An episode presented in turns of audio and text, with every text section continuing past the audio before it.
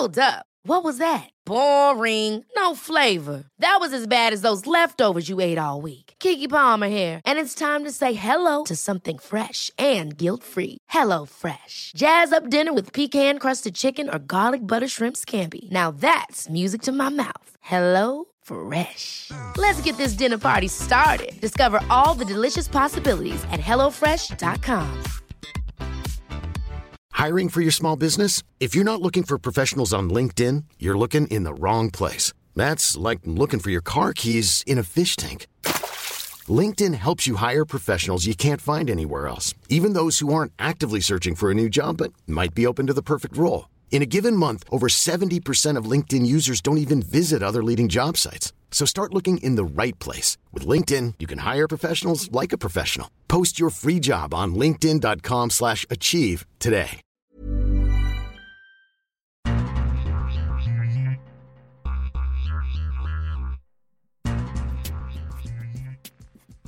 Hello and welcome to the World Soccer Talk preview podcast for this week.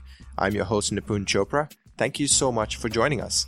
With a couple of surprising results today, combined with the news that Antonio Conte is set to join Chelsea, I am joined by World Soccer Talk alum and Chelsea fan Morgan Green. Morgan, thanks for being back on the World Soccer Talk podcast. It is good to be back, Nipun. Thank you for dragging me out of the uh, darkness and the wilderness to bring me back. Well, that that mustache of yours needs to be heard from time to time. So we're glad uh, you're back on the the pod world. So uh, with Morgan, we're going to talk about a variety of things today. Obviously, the Champions League results. We're going to preview the weekend's results, and then of course talk about Antonio Conte. So in section one, we're going to do Champions League. Morgan, let's just get right into it. Uh, the results from yesterday: Barcelona beating Atleti two one. Bayern winning one nothing Benfica. The Barcelona game, let's start with that because I think most people would have watched that, myself included. Uh, I was watching that live and then caught the Bayern game later. I was pretty interested by the way Barcelona set up in this game. Atleti really had the beating of them for first 25 minutes. Barcelona did not create much except for a couple of chances that Neymar missed. I'm wondering what you thought in the way that Bar- uh, Barcelona set up. There was almost a sense of, okay, we are at home. We are going to win this we're not going to get scored on. And then your beloved Fernando Torres scored. yeah. And honestly, it's, you know, Torres, if he's got one team that he scores against, as we've seen from the numbers, it is Barcelona. I mm-hmm. mean, he mm-hmm. always seems to pop up against them. Yeah. Um, he's done it for years now. I'd Although there was no Gary Neville this time to go. No, well, there, was, there was no happy. right, exactly. Atleti, unfortunately. Yeah. yeah. Um, you know, as far as the setup and everything, at this point, Atletico have built such a name for themselves over the past couple of years with Simeone mm-hmm. that you're seeing teams start to you know pr- try to prepare for that. It's now it's not just okay we have to set up in a certain way just so we can beat Real Madrid and Barcelona. It's right. Okay, we have to throw Atletico Madrid into that, and you're seeing it now with the big boys too. I mean, before you know you'd have a third place team that was 20, 30 points off mm-hmm. between the top two. Now you've got Atletico that's actually challenging on there. So Barcelona, Real Madrid are having to change their tactics up just for, that, just for Atletico. So I wasn't too shocked in the way that they set up. Um, you know, or again, from I didn't get a chance to watch the whole game. I just saw the highlights, just right. seeing everything on there. Especially the way that it played out in the first half, really feeling them out. They let Atletico kind of have the better of the game at that point, and then the second half, just kind of Suarez did what Suarez does, and yeah, they ended up winning the game. So it, you know, as far as the setup goes, yeah, not very shocking at all uh, that you're seeing this now with teams playing against Atletico Madrid like that. Yeah, I, I agree with you. The Suarez thing is interesting, we'll come back to that in a minute. Uh, but you know, from an athletic perspective, I keep I keep thinking to myself the way that they set up in the in the midfield uh, with Gabi, Koke, and Niguez, and in fact, Koke was involved in the the build up, an excellent assist for uh, Torres' goal. And I can't help but think that they, for the majority of the game, uh, structurally had a had a big uh, upper hand over Busquets and and uh, um, and Rakitic. I thought Iniesta got on the ball a little bit, was able to drive forward, but did not have enough of an influence to have an assist or uh, spread the ball too much, but at least he was able to have an impact. So other than Iniesta, I thought Barcelona's midfield really struggled. Busquets' major contribution to the game was getting a couple of yellow cards for yeah. Madrid's team. Uh, so from those uh, perspectives, as well as the goal that was conceded, you have to worry about Barcelona going back uh, next week uh, for Wednesday night's game. I, you do a little bit. the The only thing that's really hurting Madrid at the Atletico Madrid at this point is the fact that uh, when you get a goal outside of Antoine Griezmann, mm-hmm. it's a blessing. I mean, mm-hmm. he's been the only guy. I think he's what's he at now? Twenty four. Yeah, he's twenty two. I, I, think yeah, twenty four. Mm-hmm. Yeah, Niguez is at like eight, and he's the second leading scorer. So. Um, I mean, it it really does come down to if you you know if you can negate Saul or uh, not Saul Niguez, uh, you can negate Antoine Griezmann, mm-hmm. you've got a good chance of at least drawing at Atletico Madrid at this point. Mm-hmm. Um, I think Barcelona kind of almost dared them. Okay, you know, let Torres beat us. Let you know, uh, Yannick Ferreira Carrasco beat us. Let somebody else score for them. We know in our hearts if we really push forward and we can try and put it together, we know one of the three, Neymar, Messi, or Suarez, is going to score at least one. Yeah, and they ended up getting two. So you're you're going to see, I think, again the second leg almost that daring look where we're going to make sure that Griezmann's a non-factor. And with now Torres being out for the next one, it's going to be Ferreira Carrasco and maybe Luciano Vietto. Or maybe he's going to, you know, maybe he'll throw another midfielder on. Yeah. I don't know uh, what Simeone is going to do, but yeah, they're going to have to find one more guy to try and step up and score outside out of Griezmann because I highly doubt Atletico is going to let him run right, especially with it being as close as it is now. Yeah, Carrasco is a good shout there, Morgan, because I thought he was the best player for Atletico, other than maybe Gabi. I, I thought he was terrific. Um, got past the defense multiple times. I thought Alves was found out a couple of times. Alves had another s- poor game. I thought he was very poor in the El Clasico. Again, I've done that again in El Clasico. Uh, and, uh, again, I thought he was fairly poor in this game. So Carrasco is a good shout. You talk about Torres missing. I think Suarez will be missing for the return leg. I think uh, I don't know if you got a chance to see his kick out at Juan Fran, but I think he will get a retrospective uh, uh, ban for that. Uh, did you get a chance to see that? I did not get a chance to see it. No. Um, so like what? I, said, I, I, was in the bar last night when I caught most of mine, so it was kind of in between pints. Yeah. So so yeah, what what happened was uh, Juan Fran and uh, so Suarez has the ball uh, overhits, overstrikes, sorry, has a heavy touch. Juan Fran clears it and Suarez for absolutely no reason has a kick out at him. Clear as day. The referee had already turned his back, so he didn't see it. So I really do believe there will be retrospective punishment, in which case Suarez will be missing for the return leg. Uh, which will have huge consequences, I think, because I thought Messi was poor. Uh, I thought Neymar was probably uh, the one getting most involved, but his, his heading let him down. he hit the post. Uh, he got involved, but he wasn't uh, at his clinical best. So those are things we'll think about for next week. Let's move ahead to the Bayern Benfica game. Early, early, early second minute goal by the Chilean Arturo Vidal was really the difference maker here between Bayern Munich and uh, Portugal's leaders Benfica. In the starting lineup, we saw the usual mix. Uh, we saw Ribery start. He's pretty much back to full fitness at this point. He's been working himself back over the last month or so. Uh, for, for Benfica, the big talking points was, uh, Gaitan as well, who had a good game. Bayern, to, the way I look at this was Bayern was good for the first five minutes they scored. And for the last 10 minutes where they, they felt like, Hey, looks like we don't, this 1-0 result isn't good enough. Let us try to get another one. And between that, it was a lot of sideways passing, a lot of lack of penetration, and you can argue that Benfica could have had a goal. yeah, and uh, honestly, this is one that I caught a few of the highlights on. Um, you know, to me, Bayern at this point in the Guardiola era with yeah. Bayern Munich, with them already knowing that, that he's going. Obviously, I'm not saying that anybody's going to lay off on there, but I think that he's probably going to be he's he seems to be setting up a little bit differently to mm-hmm. me at least from you know, some the games I've watched, some of the highlights that I've seen with them. How so? Um, and, and, like you said, well, I mean, it's again the five minutes at the beginning, and then just kind of do whatever we got to do, and then try and get a late goal on. Right. Like something like this. That's not a way that you set up as a dominant team, which is what Bayern Munich are, which is what they should be. They, mm-hmm. Against a team like Benfica, who again are a good team, they've got very good players, they've got young players, good um, defensively, yeah, haven't mm-hmm. heard of. Mm-hmm. But you know, when you've got firepower like Lewandowski, Ribery, you've got the yeah uh, Douglas Costas, Thomas Muller. I mean, these are guys that should be scoring against everybody. Yeah, sounds sounds like some pretty but good players. yeah, we've heard of a few of them. Would you? Yeah, would you be shocked if Bayern Munich won this game four 0 No, absolutely not. No. You'd expect it almost. Um, so the fact that they did go in one 0 it it kind of makes you wonder. You know what what are we? You know what are they doing? I mean, what's the mentality? What's the mentality of Pep? What's the mentality of the team at this point? Because you know these these are games that even you know even last year or the year before, I mean, they would roll over Benfica all over them and, mm-hmm. and embarrass them. I mean, it, Lewandowski would have one of his five goal games, right? You know, so I mean, it's a little, it is a little worrying for um, for me if I'm a Bayern Munich fan. They're definitely going to go through. I'd say, even though uh, you know Benfica is a tough place to play.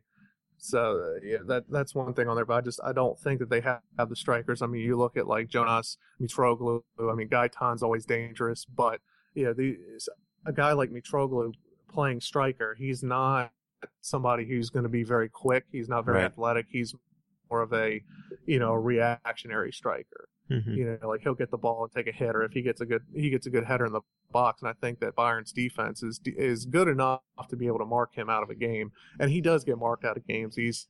Unfortunately, we've seen it not just at the club level, but we've also seen it at the uh, at the international level with him as well. So I, would be shocked if he started uh, the second game for them, needing a goal like this. They might put some more athletic players in, or some more players who are a little bit more energetic to kind of cause that chaos in the back.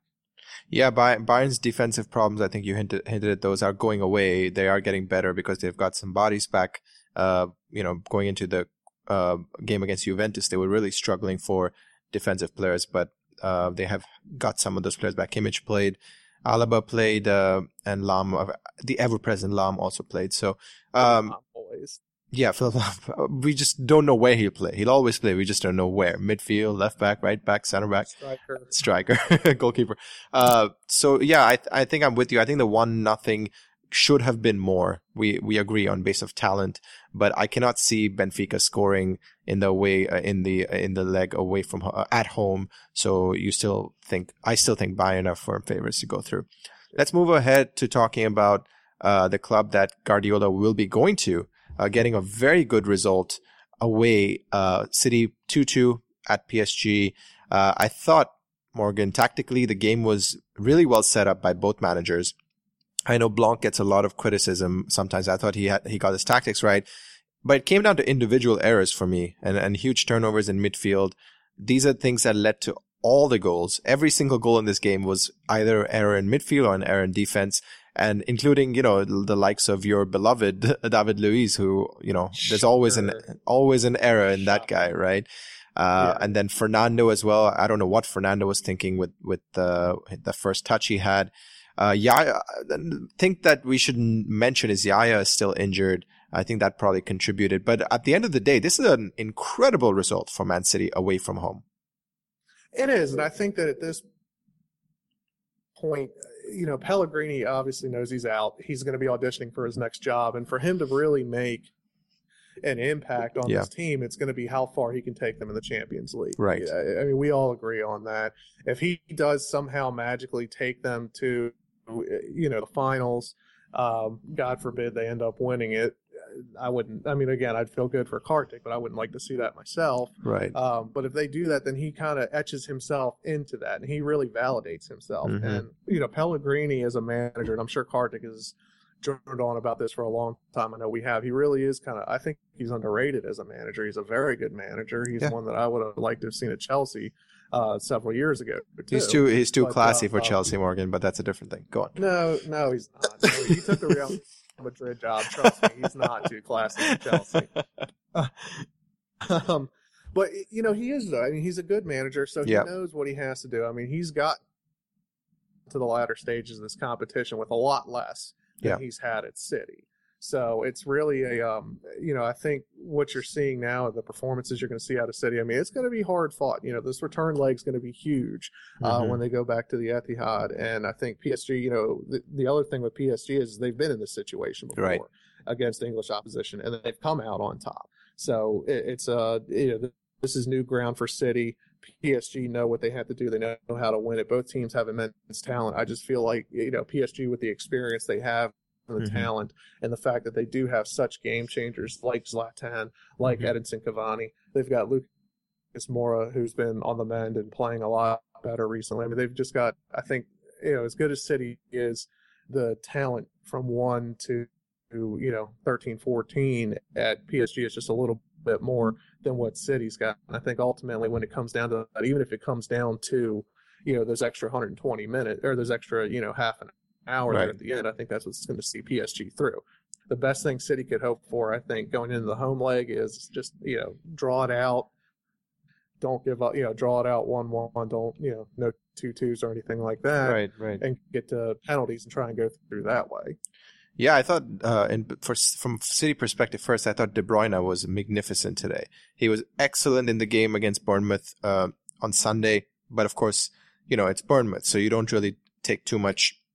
Uh, I mean, Bournemouth are a tough team, though. I mean, yeah, yeah, I agree, but of course, we're you know there's still a huge difference between Bournemouth and and yeah. PSG. So in this game, I thought he Yeah, there was a there was probably one of uh, he was probably one of the best players on the pitch. He was given a free role, Morgan. We you know we've got so used to seeing him uh, play as either one of an attacking three or one of the wingers that see him. Uh, I I really enjoyed seeing him play in this free role. It was a, a traditional trequartista, Artista role that you usually don't see anymore from English teams away in the Champions League. And huge credit to Pellegrini because De Bruyne, even though he kind of faded towards the last 10, 15 minutes, probably because of the fact that he's still coming back to full fitness, he was excellent. Got on the ball, even played some defense, uh, you know, was involved in both goals. Terrific, terrific performance by De Bruyne. Yeah, and again, not shocking at all. Mm-hmm. You know, you knew even when he was at Chelsea, knew De Bruyne was a good talent. Um, he's probably him and Lukaku in my mind are the big are the two biggest that they sold off. That's going to end up biting them yeah. in the ass uh, for a long, long time unless they somehow manage to pry him back, which I highly doubt they will. Mm-hmm. Um, you know, giving him that free role. Oh, well, that's and, that's and that un, that's until that's until you guys let Falcao go. He he's going to be the oh, real yeah. one you'll regret. Yeah, yeah, Falcao's going to be the one we really regret. Yeah. So but Morgan, let me let, too, again, yeah, go ahead. He, he, is such a creative. Well, I was just going to say with De Bruyne. I mean, he's such a creative player yeah. that a free a free role like that does fit him, and exactly. that's something that you know when he was at Chelsea, when he did get playing time, he was shunted out on the wing. Mm-hmm. And eh, you know, again at Wolfsburg, I didn't really get a chance to watch him a whole lot there at Wolfsburg. I'm sure they gave him a little bit of free reign, but a lot of the time you saw him, he was out on that wing doing his thing. And I think right. that he's one of those guys that yes, he knows how to do the job on the wing, but if you absolutely need him to. I think he can really excel in that free role there. I just think that there are some players that these teams like City and Chelsea and uh, Wolfsburg trusted a little bit more in that free role than he does at this point, mainly because of his age. Yeah. So uh, a couple other things I want to bring up. First thing is that mid, not even midway, maybe 10 minutes into the game, uh, everyone that was watching this game on online using the Fox Soccer Go app was magically switched to Fox News for about 25 minutes. And I kept wondering to, yeah, it's pretty funny. Like depending on who you are, maybe that, that's, that's a good thing, I guess. But, you know, we missed a penalty, uh, save. We missed a, a, a goal. So we missed all kinds of stuff. But I kept thinking to myself, I wonder how much of, you know, an intersection is there in the sets that watch soccer and follow Fox News. And, uh, I wonder if anyone can do that stat for us. It would be pretty interesting. I, I don't. I don't think there's a whole lot. I don't think there's a whole lot either. point, yeah, I mean, at this point, you know, with Fox, you could tell me that they showed five minutes of the game and then tried to air like a debate or something like that in a Champions League game.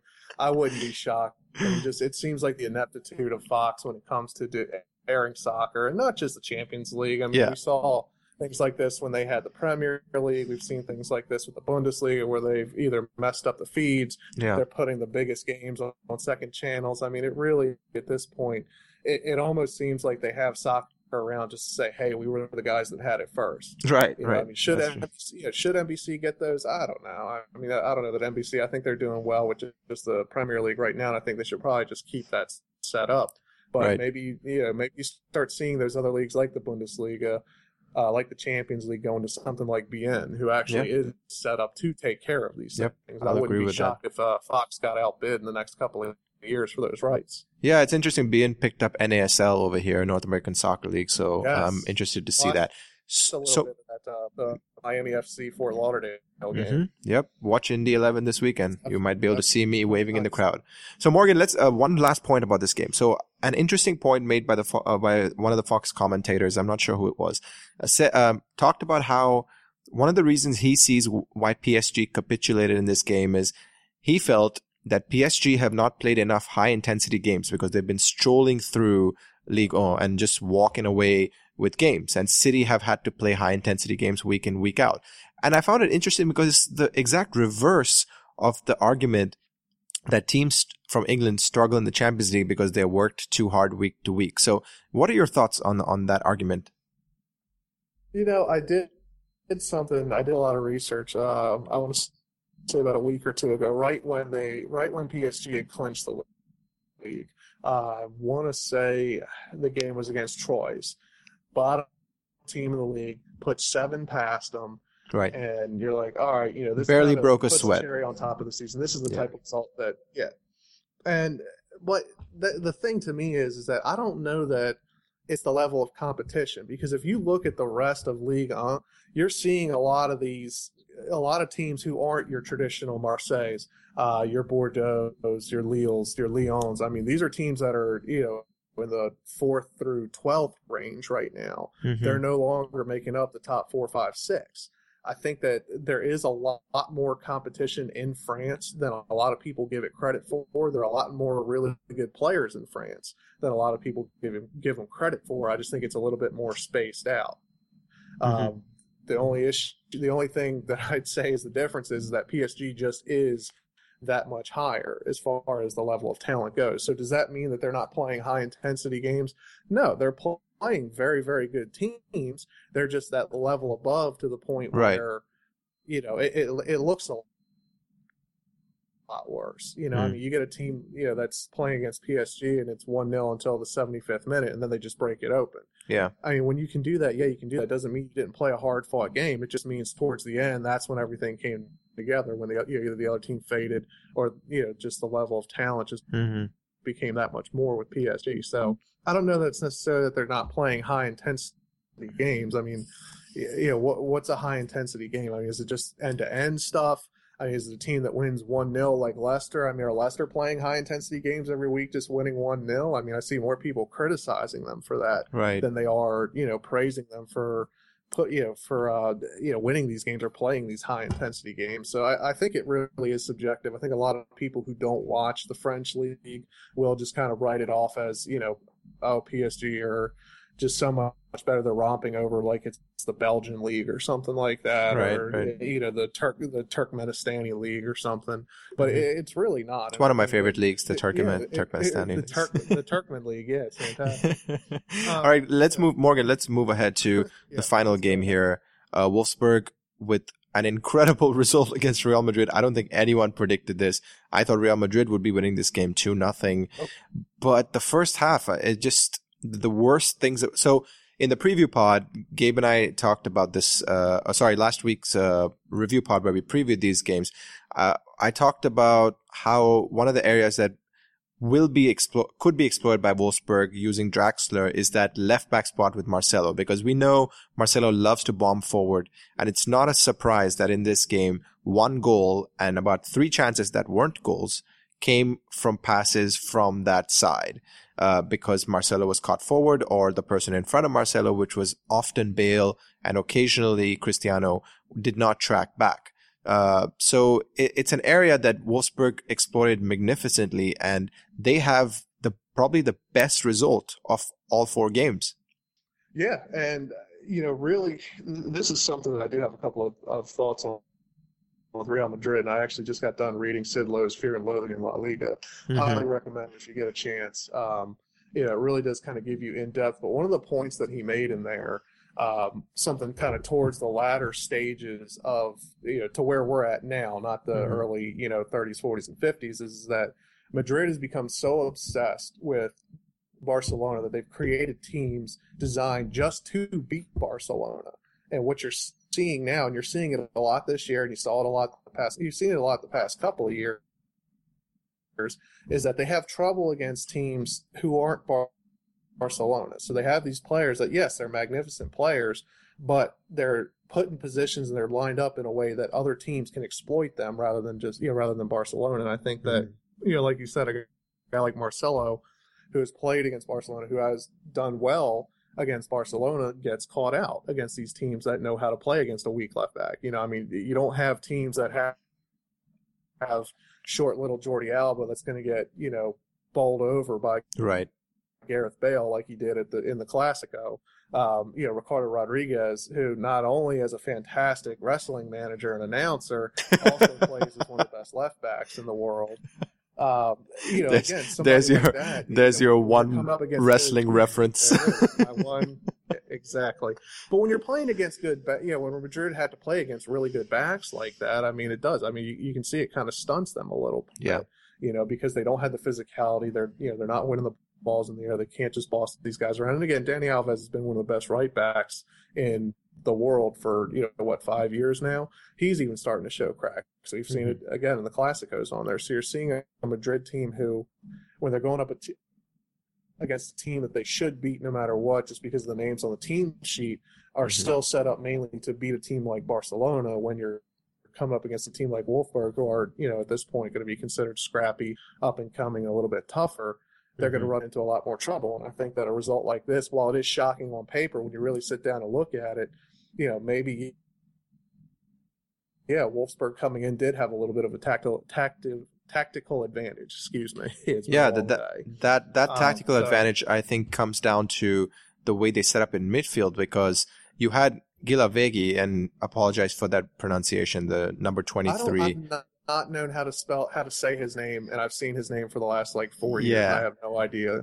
I yeah, the, no but the Fr- French. Actually, you know, he, interesting. He used to play for Atletico. He, he got let go by Atletico. Twenty three. I think he's twenty. He's a young, still a young central midfielder from France. Uh, he's been playing in the French team as well. So uh, he ha- he really caught my eye today, Morgan. I, I thought he was excellent. He he played basically for the first entirely the first half, man marked Kroos out of the game. And then he wasn't pl- uh, playing so much man marking in the second half, but he was pressing both Kroos as well as Modric.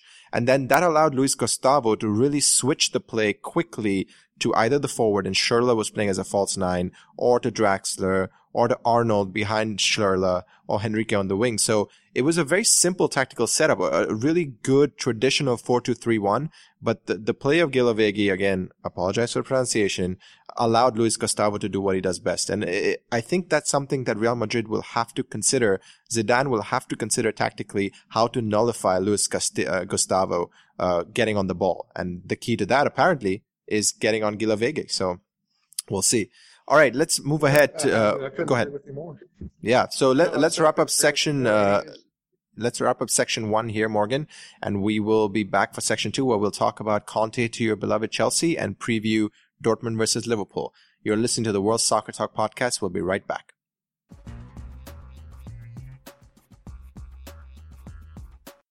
So we're going to start section two with a bit of a correction. Morgan informed me just uh, as soon as we stopped recording section one that he is actually still a an Atletico player. So thank you for that, Morgan. He's he's on loan, uh, yeah. I guess.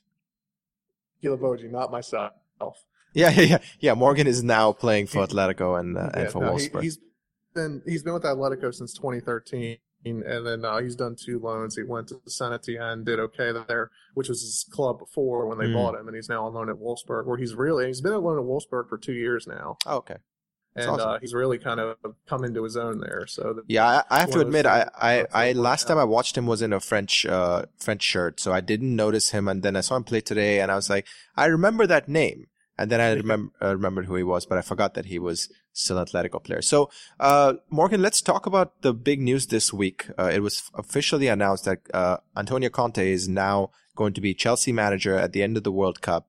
Um, so as a Chelsea supporter, I think this is perfect to have you to talk about this. First of all, there should be a caveat for any listener who hasn't heard Morgan talk about Chelsea. Bias is coming. Uh, and, uh, it'll be, it'll be my job. It'll be my job to, uh, set him straight, you guys. the truth. so, so let's, let's start this conversation with the general, uh, idea that some people in the media have had uh, and I think I kind of agree with in this in some ways, is that Chelsea are really still trying to recreate Mourinho 1.0, uh, because Conte in a lot of ways is like Mourinho. He still ha- he has that same fire.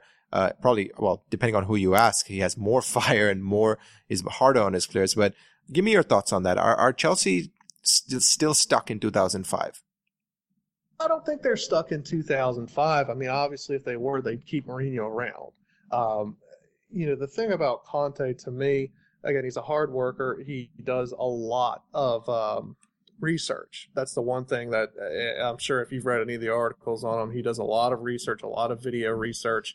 Yes, he is tough on his players, but you haven't seen the cracks that have come out where Mourinho he can be tough, but he can also be um, I'm not going to bleep it on here, but he can be an a hole to the other set of players that he doesn't use. Conte, to me at least, seems to be, from what I've read, almost universally loved by all of his players. It's that tough love that he gives them, and they actually end up respecting it. Whereas he's not just out in the press, you know, down talking a guy or uh, you know just calling guys out for no reason, trying to create unnecessary drama. I think that's the biggest difference between the two is, is he's just, you know, he's tough on his players, demands respect, but also gives them the same amount of respect that they deserve mm-hmm. rather than, you know, just creating whatever drama that needs to come in on there.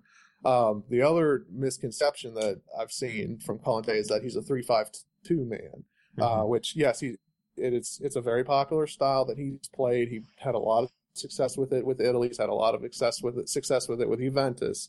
Uh, um, but if you go back to and you, you actually do look at some of the positioning and the tactics that he's played at some of the previous teams that he was at, really he played with what he had. Mm-hmm. You know, when you're playing with Bari, you can't go out and just buy whoever you want at center back. So he does have that.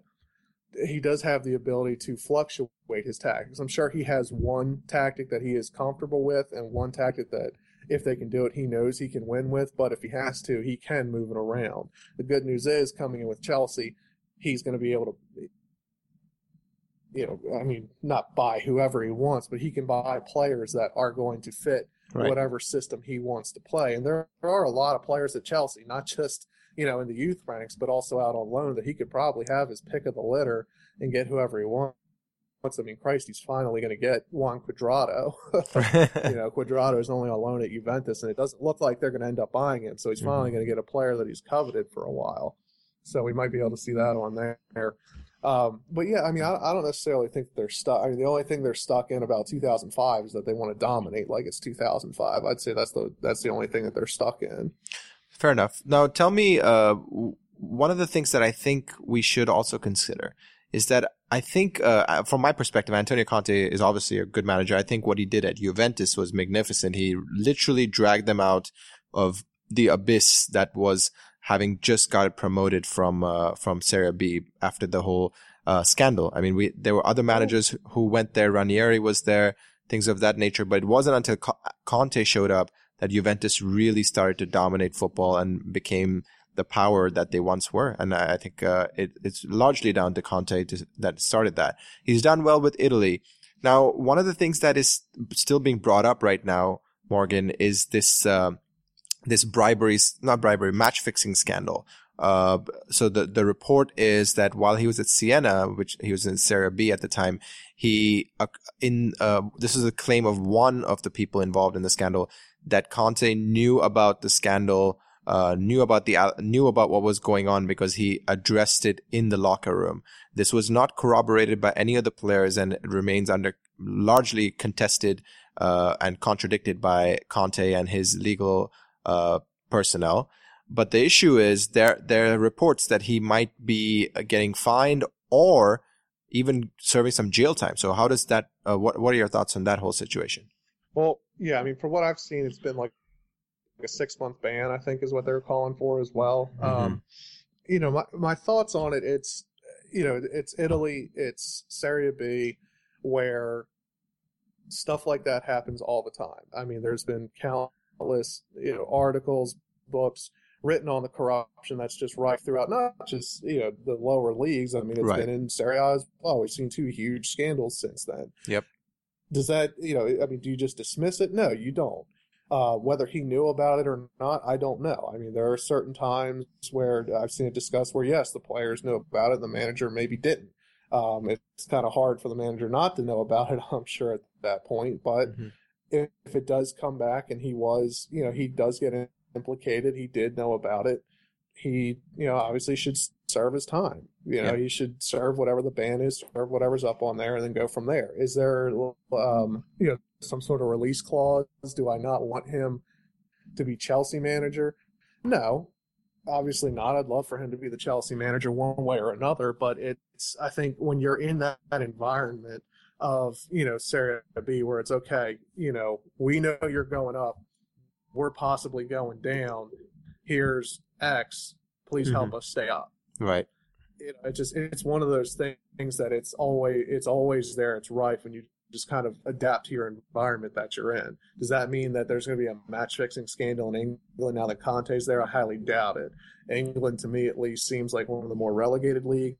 I could be wrong. You never know. I mean, we just had this whole Panama paper thing come out. Right, there could right. be something come out. Yeah, there could be something come out with this, but at least the you know, Premier League gives itself off as one of the more regulated when it comes to match fixing, when it comes to especially the higher levels. And and when you're at the level of the Premier League, that you know it's almost impossible to do something like that. It, yeah. At least it would seem to be that way to me. So, final thing about Conte, uh, I'll give you the names of a couple of players, and I want you to tell me whether you see them at Chelsea next year. It doesn't have to be a you don't have to explain much. Maybe just in a minute we'll wrap this part up.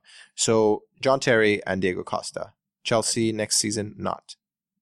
I think that Terry will be there next season. Will he be playing? I don't know. Costa, I think he will be there next season. Okay. All right. And this is obviously a story that will continue to develop. As we know, Conte will be busy with Italy uh, well into the summer. So uh, transfer dealings and all that stuff will probably only start up uh, in July. So it'll be yeah. interesting to see how it plays out. Let's preview the Dortmund Liverpool game here, Morgan. Uh, by the time our, many of our listeners will listen to this, the game will either be on. So we'll do this very uh, briefly. Uh, the big, obviously, talking points are Klopp going back to his beloved uh, previous club, where he's loved and adored by the fan base. Loved, loved, uh, and uh, I, so what I want to ask you is, can you see Liverpool? So when when Gabe and I previewed this game on ULF podcast on Monday, my thought was that the only way Liverpool can pull off uh, uh, going through in this tie is if they have the best defensive performance of their entire season. I know they have a lot of attacking talent up front. I, I appreciate how good Coutinho is. I appreciate how good Firmino has been in the last four or five months. But I think given the talent in that Dortmund team, uh, Gundogan has started training. So I, I cannot see a way that Liverpool can hold them off enough to go through unless they have an incredible defensive performance.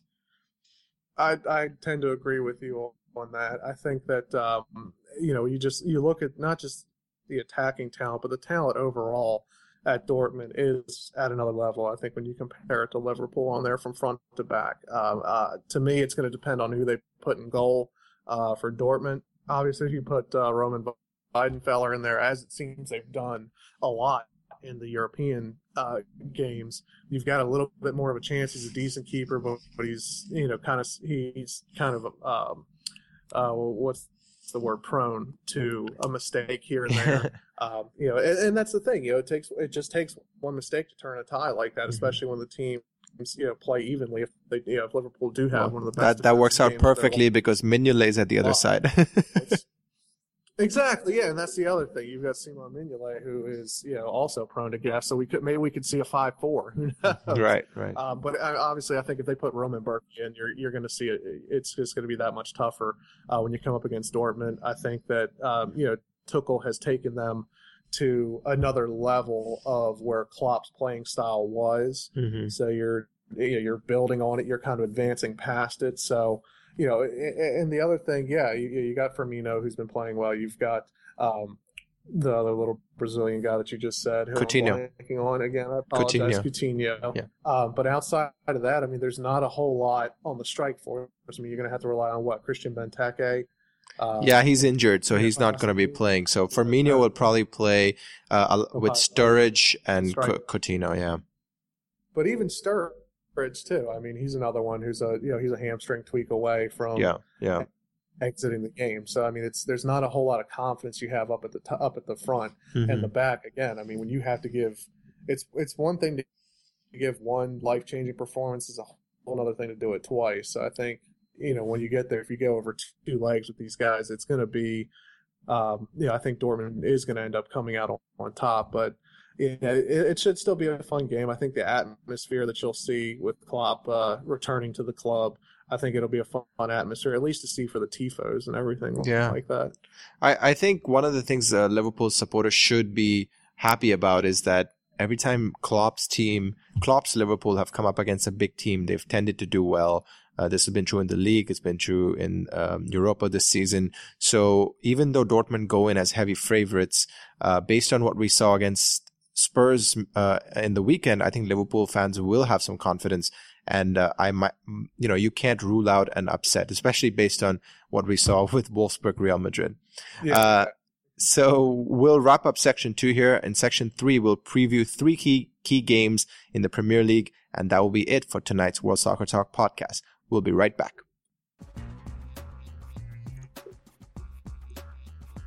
In the final section of tonight's podcast, we will be previewing three games that we think will have uh, that have major repercussions for either the, the title race or the relegation battle.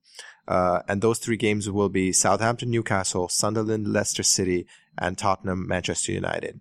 So let's start with the Southampton Newcastle game, Morgan. This game has huge relegation implications. With Norwich six points ahead, having played a game more, this is a must win game for Rafa Benitez's Newcastle. However, Southampton are unbeaten in the last five against Newcastle, Morgan. Southampton have won five of their last seven Premier League games. Newcastle, on the other hand, winless in six. Real, real uphill task for Newcastle. It really is. I, I, honestly, after uh, well, after the last game, I really think that Newcastle are done. Yeah. Um, you know, Benitez, for what you can think of him as a manager, what you think that he's done, he just he's not that miracle worker. You know, he he's not taken a team from the brink of relegation and gotten them safe. He's more okay. Things are going well. Let's go to the top and push at that point. So I think mm-hmm. that this is it was a strange appointment to me mainly because it seemed like he was just done for the name recognition value at that point because he hasn't really done this. And if he has done it, it's been years since he's done it. So, you know, I, I think Newcastle are done. I mean, at this point, Rafa doesn't really have anything to lose because he doesn't have to go to the championship with this team if they end up going down. And honestly, going down might be the best thing for Newcastle, but we said that last time. We're right back down here. So, I mean, it does have implications. You're coming up against a strong Southampton side who has been playing very well, who has beaten them on the regular. I just can't see a result in Newcastle's way in, in any way. I just I can't really see anything Newcastle does where they end up winning this game. I just can't. Yeah, about a month and a half ago, I thought Newcastle were uh, not going to get relegated, but based especially on last week's result, uh, I in agreement with you. I think they're in serious trouble, and and a loss in this game pretty much uh, guarantees that. And uh, I guess this is a good time as any to announce that uh, Kristan Heneage, Newcastle United supporter, will be rejoining the World Soccer Talk podcast, and he'll be joining us on Sunday to talk about this game and everything else. So you can look forward to that. Newcastle's rele- relegation uh, battlers, as well as local rivals Sunderland, will be playing Leicester City. This game has repercussions both at the bottom end and the top end. Uh, Morgan, Sunderland have won one in ten. Ranieri's team is doing terrifically well. They've been winning one nothing all the time. Goals are coming from a variety of players, not just Mahrez, not just Vardy. Okazaki scored a worldy in the international break. If you if you didn't get a chance to see that, that was a brilliant mm-hmm. goal. The confidence is high, and honestly, Morgan, if Leicester wins, which I think they will, and Spurs drop points against United, the title race will be over this weekend. Yep. I mean, well, what's the magic numbers now? Um, Twelve points, right? I think that's what the magic number is for uh, Leicester City. Right, right, right. They'll be it'll be if if if, yeah, if they win and Le- and Spurs draws, I think they will be nine points ahead of uh, Spurs. Yeah, which I, again, a lot of points to make up. I don't, you know, you're you're probably right on there that it will be. But again, we're looking at a team like Leicester City who mm-hmm. has never been up at this point. Right. So but neither has Spurs. Really, so. outside of a double-digit lead, a lot of people are going to question that. Yeah. Yeah. Um, but you know, again, if I could just control C, control P my Newcastle analysis to this one, I would. I mean, you know, Sunderland again. Just you mean Control like V, right? Because Control P is print. I don't know how control printing would help you. well, no, I would print. No, I would print it out, and then I would send. then you would. Then you would paste it. Okay. Got I would paste. Yeah, Control paste. Yes. No, but uh, but yeah, I mean, you know, again, Sunderland. Nothing that the Northeast is offering right now, football wise, that would bring you any confidence or any reason to think that they could pull off a major upset. Mm-hmm. You know, big Sam, yeah, Big Sam is a guy who has done it before. Pull teams out of relegation, granted right. from his own doing. But I just think that at this point, the way these two teams are set up, the way you know the mentality, uh, just the way that everything's been going, I think this is the year that you kind of see the Northeast disappear from the Premier League, at least for next season. I, I again, I can't see them especially like you said, Leicester's pulling goals out of nowhere. Different guys stepping up a different kind, yeah, different time. I mean, you know, Wes Morgan pulled one up right the other day. I mean, it's you know they're just they just seem to be that team of destiny, and coming up against a team like Sunderland, you know, Sunderland doesn't beat the team of, or yeah, they don't beat the team of destiny. At that point, there's just no way.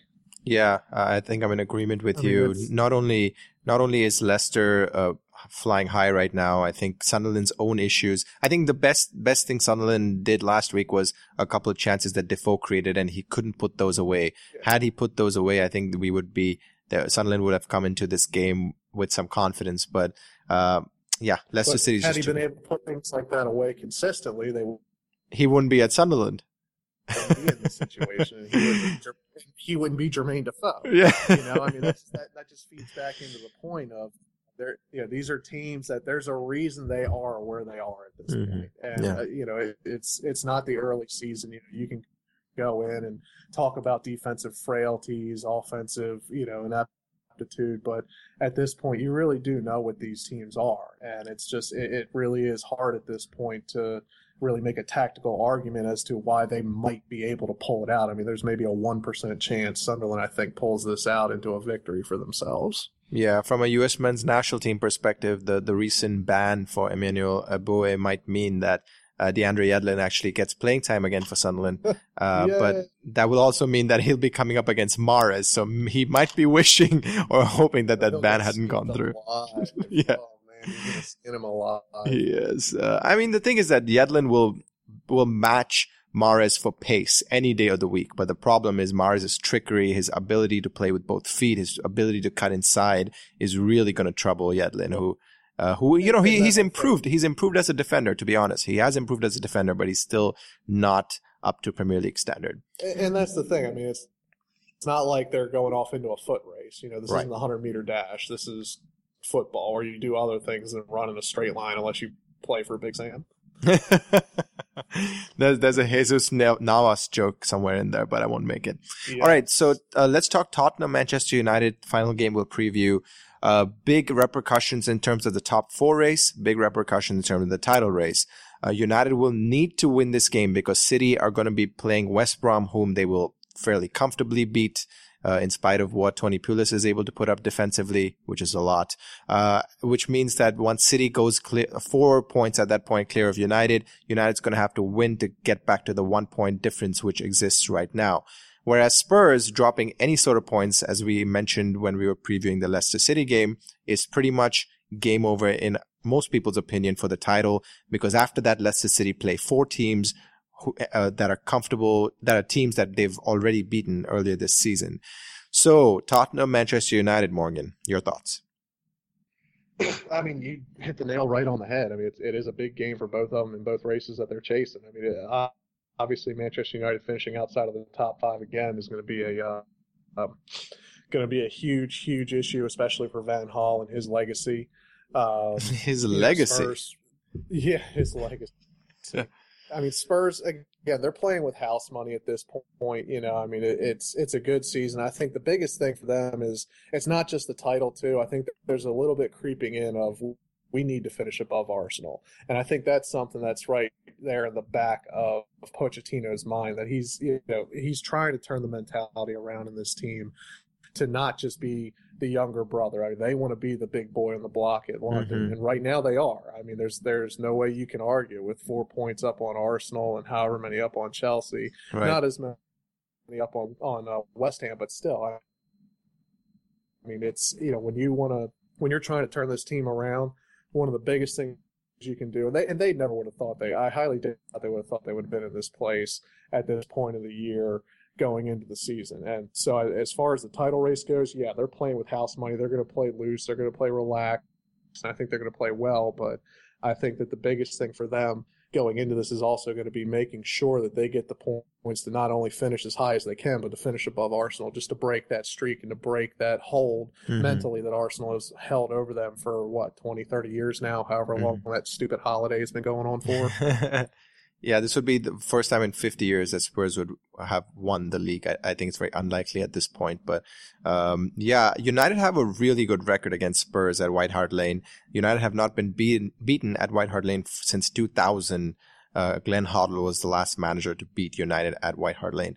Uh, having said that, I think this Spurs team is very different from any Spurs team we have seen since 2000. Uh, and they come into this game heavy favorites because I think Manchester United's inability to create chances uh, mixed with Spurs' excellent defensive structure and excellent midfield uh, gives them a huge advantage over United. And let's not forget that Harry Kane uh, has beaten the best defenders in the world on his day. So I think Smalling and Daley Blind will be looking over their shoulder the whole time. And also, I think the two best, two of the three best goalkeepers in the world match up in this game as well. Now, if you have any feedback or questions for the review pod that we'll be doing on Sunday, tweet at me using w- hashtag WSTpod at Nipun Chopra 7. You can find Morgan at Morgan underscore green, Karthik at KKFLA737, and let's just say we have a pretty awesome guest, as I've mentioned, in Chris Heneage lined up for Sunday's podcast. Long-term listeners of the pod will be enjoying the way these uh, we're re- restructuring the podcast. Until then, on behalf of Chris Harris, everyone at World Soccer Talk, Morgan Green, this is Nipun Chopra saying enjoy your football.